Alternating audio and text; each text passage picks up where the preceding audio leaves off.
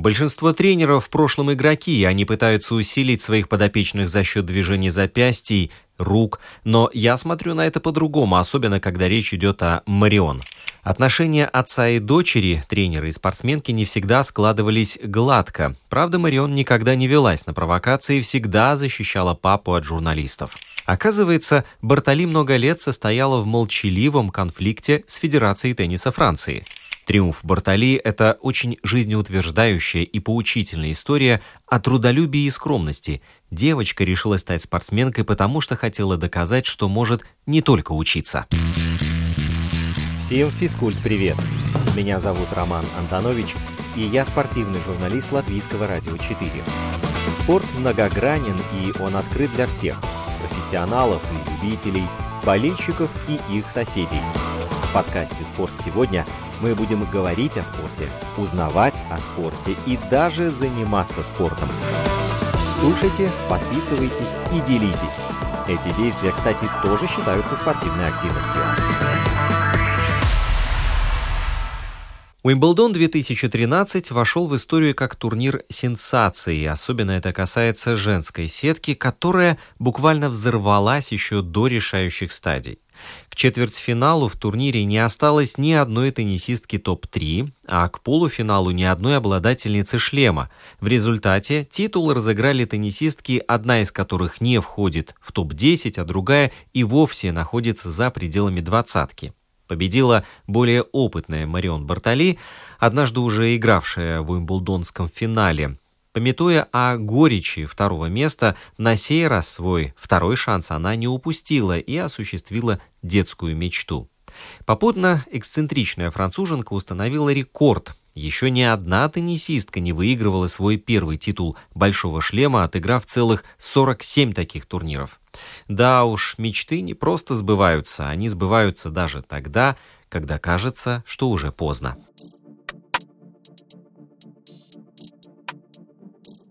И вот несколько интересных историй о французской теннисистке. В теннисном мире Бартоли известна своеобразной техникой и манерой держаться на корте. Она с обеих сторон била по мячу двумя руками, что по нынешним временам большая редкость. Легенда гласит, что двуручные удары Марион, по идее отца, переняла у Моники Селиш, и первый же форхенд, выполненный таким образом, оказался куда лучше прежнего. Необычное у Бартолии движение на подаче. Чтобы придать мячу дополнительную скорость, она использовала кисть. Впрочем, больше всего вопросов вызывает именно поведение француженки во время игры.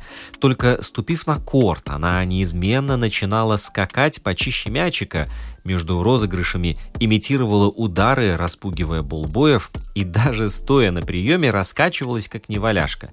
И болельщики, и соперницы уже привыкли, хотя периодически все же подшучивали. Но вот для неподготовленного зрителя зрелище это было диковатым. Как это часто бывает у девушек, Бартоли с детства тренировал отец. Именно благодаря доктору Вальтеру Бальтари Марион в 6 лет начала заниматься теннисом, и именно он стал ездить с ней по турнирам, оставив медицинскую практику, когда пришло время. То есть вы понимаете, сколько было поставлено на карту. Доктор Вольтер поставил дочери ее, теперь уже знаменитую, неконвенциональную технику и разработал авторскую программу тренировок, которую до тех пор в лучшем случае звали эксцентричной. Да и, впрочем, сейчас тоже – у меня свой подход, потому что я не теннисист. Большинство тренеров в прошлом игроки, и они пытаются усилить своих подопечных за счет движений запястий, рук. Но я смотрю на это по-другому, особенно когда речь идет о Марион, которая всегда играет двумя руками. Для нее особенно важны физподготовка и скорость, которую она развивает на корте за счет ног. Я покупаю много научных книг, читаю их и составляю на их основании собственный режим. Иногда мне кажется, что та или иная схема подойдет для Мариона, и я тогда заимствую ее. Так объяснил успех воплощенной идеи Бартоли-старший, наглядно показав, насколько важно перенимать что-то извне. Что касается непосредственно разработанной методики, что отец придумал для дочери систему тренировок, при виде которой редко кто не назовет Бартоли-старшего извергом. В частности, руководствуясь проверенным принципом тяжело в учении, легко в бою, он обвешивал руки и ноги Марион эспандерами, и в таком виде она двигалась по корту, оттачивая удары, работу ног, рук, корпуса. То есть, представляете себе, да, на выполнение каждого движения тратится больше усилий. И вот в таком замедленном режиме Марион, словно паук в паутине, пахала полноценную сессию. И так каждый день. Между тем, отношения отца и дочери, тренера и спортсменки, не всегда складывались гладко. И хотя Марион никогда не велась на провокации и всегда защищала папу от журналистов, как-то она не сдержалась и на Уимблдоне даже выгнала его со своего матча. А потом стало известно, что отец и дочь больше не работают вместе, и теннисистка была в поисках нового специалиста, потому что пришло время принимать самостоятельные решения, так она сказала. В общем, Марион успела сменить ни одного тренера и пару раз даже вернуться к папе, но в заключительной фазе карьеры в ее команду входили Амели Марисмо и бывший спарринг-партнер Бернарда Томича Томас Друэ. Доктор Вольтер даже на Уимблдон приехал только к финалу и утро перед решающим матчем провел, прогуливаясь по деревне – Конечно, все хорошо, что хорошо кончается, но все же немного грустно при мысли, что после стольких лет совместного труда Мариона держала свою большую победу на первом мейджоре, который провела без папы. Есть еще история о том, как Федерация тенниса Франции не пустила Бартоли на Олимпиаду. Что? Как? Да как такое вообще возможно? Воскликнете вы. Оказывается, Марион много лет состояла в молчаливом конфликте с Федерацией тенниса Франции. Теннисистка отказывалась выступать за национальную команду, поскольку игрокам не разрешается приезжать на сборы с личными тренерами, а федерация не хотела делать для нее исключение и создавать прецедент. В результате за 9 лет Бартоли сыграла в Кубке Федерации лишь однажды, в 2004 И все бы ничего, но в теннисе регулярные выступления в составе сборной – это обязательное условие отбора на Олимпиаду. До олимпийского сезона этот вопрос стоял не слишком острый, и казалось, что уж ближе к делу здравый смысл восторжествует. Но нет – как Бартолей в предыдущие годы отказывалась идти на уступки, так и Федерация уперлась рогом и в момент истины не номинировала ее для участия в играх. Даже Николя Саркози в последние дни своего президентства вступился за спортсменку, но все тщетно. В результате единственная француженка в топ-40 мирового рейтинга пропустила Олимпиаду, которая прошла на кортах Уимблдона, единственного турнира «Большого шлема», на котором теннисистка доходила до финала. Когда обратной дороги уже не было, Бартоли, девушка очень спокойно, буквально объявила Федерации войну. Правда, войны, к счастью, не случилось. Вскоре капитаном сборной стала Амели Марисмо, которая провозгласила возвращение Бартоли в сборную своей целью номер один, и в том же сезоне Марион наконец выступила под национальным флагом. Как-то давно в разговоре с журналистами Марион обмолвилась, что тест на уровень интеллекта, который она прошла еще в детстве, дал очень высокий результат. IQ 175. Внимание, это выше, чем у Альберта Эйнштейна, Билла Гейтса, у тех по 160 и Софьи Ковалевской 170. Разумеется, такое откровение в теннисном мире стало хитом, а Марион сразу с известной долей иронии прозвали гением. Считается, что коэффициент выше 145 – это показатель гениальности. Впрочем, совершенно не нужно вникать в тонкости измерения интеллекта, чтобы распознать в Бартоли приличного человека.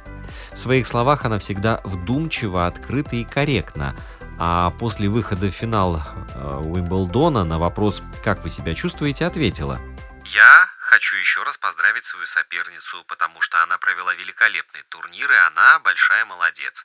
Я обняла ее после матча, потому что очень тяжело выйти на полуфинал Большого шлема с травмой, но она все равно справилась и достойна огромного уважения. После чего в эфире ESPN эффектно осадила ведущих, невозмутимо продолжив последовательность Фибоначчи. Да, во время репортажа с Уимблдонского финала комментатор BBC Джон Инверсдейл, наблюдая за триумфальными объятиями Бартоли с отцом, сказал «Как вы думаете, доктор Вольтер говорил своей маленькой дочери, мол, слушай, тебе никогда не быть красоткой, ты не Шарапова, так что тебе нужно быть цепкой и упорной?»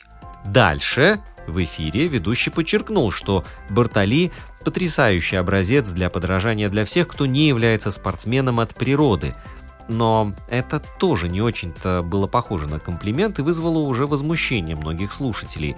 В итоге корпорация выпустила официальное заявление, в котором извинилась за некорректные высказывания Инверсдейла. А Марион, впрочем, как умная девочка, не огорчилась. Ей-богу, мне все равно. Да, я не блондинка, это факт. Мечтала ли я когда-нибудь о карьере модели? Нет, уж извините. Мечтала ли я о победе на Уимблдоне? Да, всегда. Теперь я всю жизнь смогу смотреть на фотографию себя с чемпионским трофеем. И это для меня самое важное. Доктор Вольтер прокомментировал ситуацию с еще большим достоинством, сказав, что он ни в коем случае не держит зла на Инверсдейла. Марион – шикарная дочь, и он вообще понятия не имеет, о чем говорил этот человек. При этом высокий интеллект Бартоли мало для кого в теннисе стал-то неожиданностью. Ее всегда знали очень самобытной и независимой как на корте, так и в жизни. Еще за несколько лет до триумфа на Уимблдоне она рассказывала, что выбрала теннис на зло окружающим, прочившим ей академическое будущее – в школе Бартолей набирала 19 баллов из 20 по математике и 18 из 20 по французскому. Ей было достаточно прочитать страницу, чтобы знать ее наизусть. И это было ощутимым подспорьем, потому что освобождало время для тенниса. Ей все говорили продолжать образование, а не заниматься спортом, потому что на тот момент спортивные результаты были посредственными. Но для Марион это был вызов, она хотела доказать, что сможет добиться большего.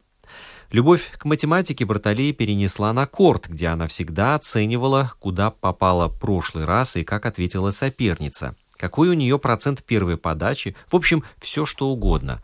Она всегда думала на корте и точно знала, куда сейчас направит мяч, и тем самым показывала свой лучший теннис. Даже ее папа иногда просил перестать все высчитывать и играть уже на интуиции, но Марион, как можно догадаться, делала по-своему. Но чем показателен Уимблдон? В теннисе нет испытания тяжелее, чем турниры Большого Шлема. Именно поэтому выигрывают их чаще всего одни и те же люди, лучшие из лучших. Иногда очень редко случаются катаклизмы, и шлем падает на какую-нибудь шальную, если не сказать случайную голову, как это было с Гастоном Гаудио на Ролан Гарос 2004 года. А еще бывает, тоже нечасто, что major титул достается тому, кто долго терпел и дождался своего шанса. Марион Бартоли выиграла свой Уимблдон именно так, до поры до времени просто делала свое дело, а потом с умом распорядилась возможностью, которая перед ней открылась. Да, мы, зрители, привыкли видеть теннисных звезд в светлое время, когда они получают призы, чеки, дефилируют на подиумах, садятся в роскошные автомобили, обнимают шикарных женщин и ходят под ручку с блистательными мужчинами. Но мало кто задумывается о том, что все это достигается поистине адской ценой. Ценой тяжких тренировок, ценой литров пролитого пота.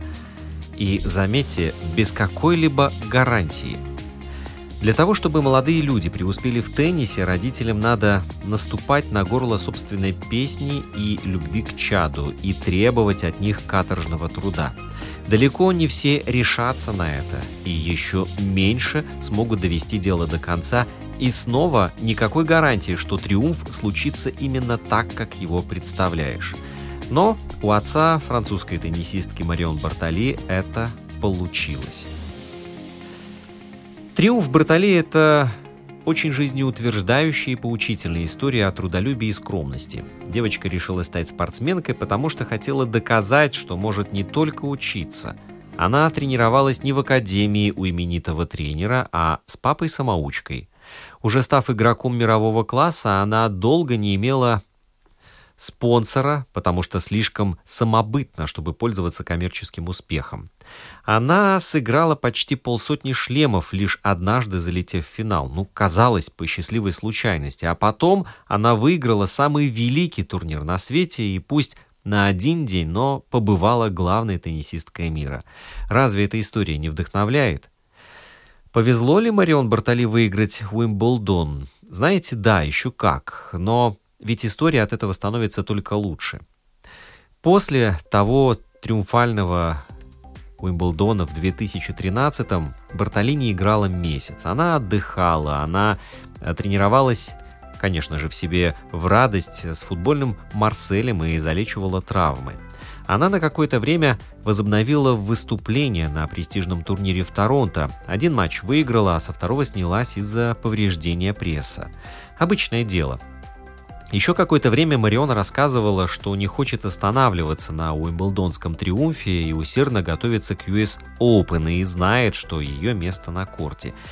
И тем более шокирующим стало внезапное объявление о немедленном завершении карьеры, которое она сделала после поражения на турнире в Цинциннати. Свое решение Бартоли объяснила нескончаемыми болячками и тем, что организм отказал, но вопросов все равно осталось больше, чем ответов.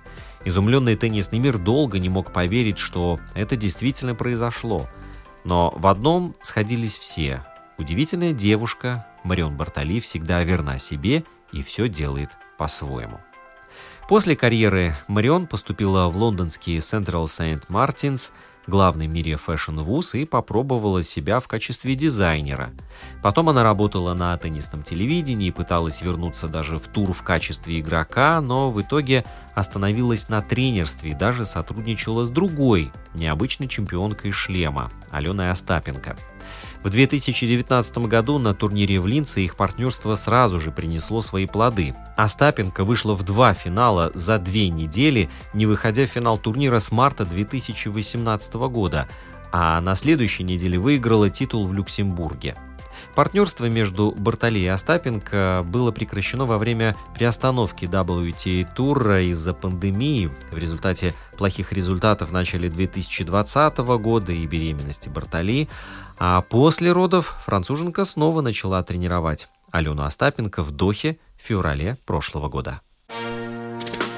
Инстаграм подкаста «Спорт сегодня» at lr4sport.